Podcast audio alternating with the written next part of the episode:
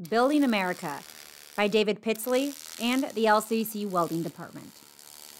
In a nod to the welders of this nation, Lower Columbia College welding instructor David Pitsley, along with his student Mark Speranza, built this 10 foot tall steel sculpture of a welder working on a flagpole that's topped with a waving America flag and an eagle titled Building America.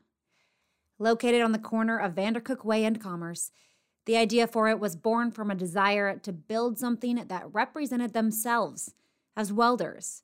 So, David and Mark knew they wanted to create a welding man. As far as what he should be welding, that question took longer to answer.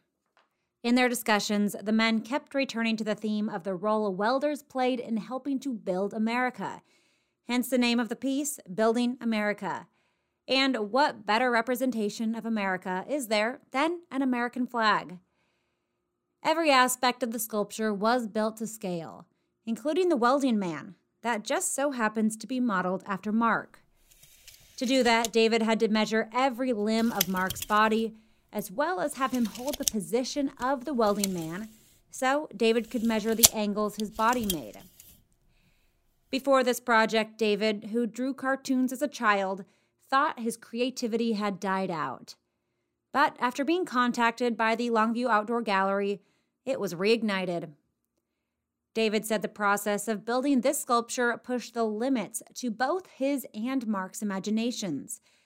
But the knowledge gained in the process was immeasurable. Building America is part of an agreement between the Longview Outdoor Gallery and the welding department at the college. It will be here until the students complete another sculpture. Then it will go to the Lower Columbia College for permanent display.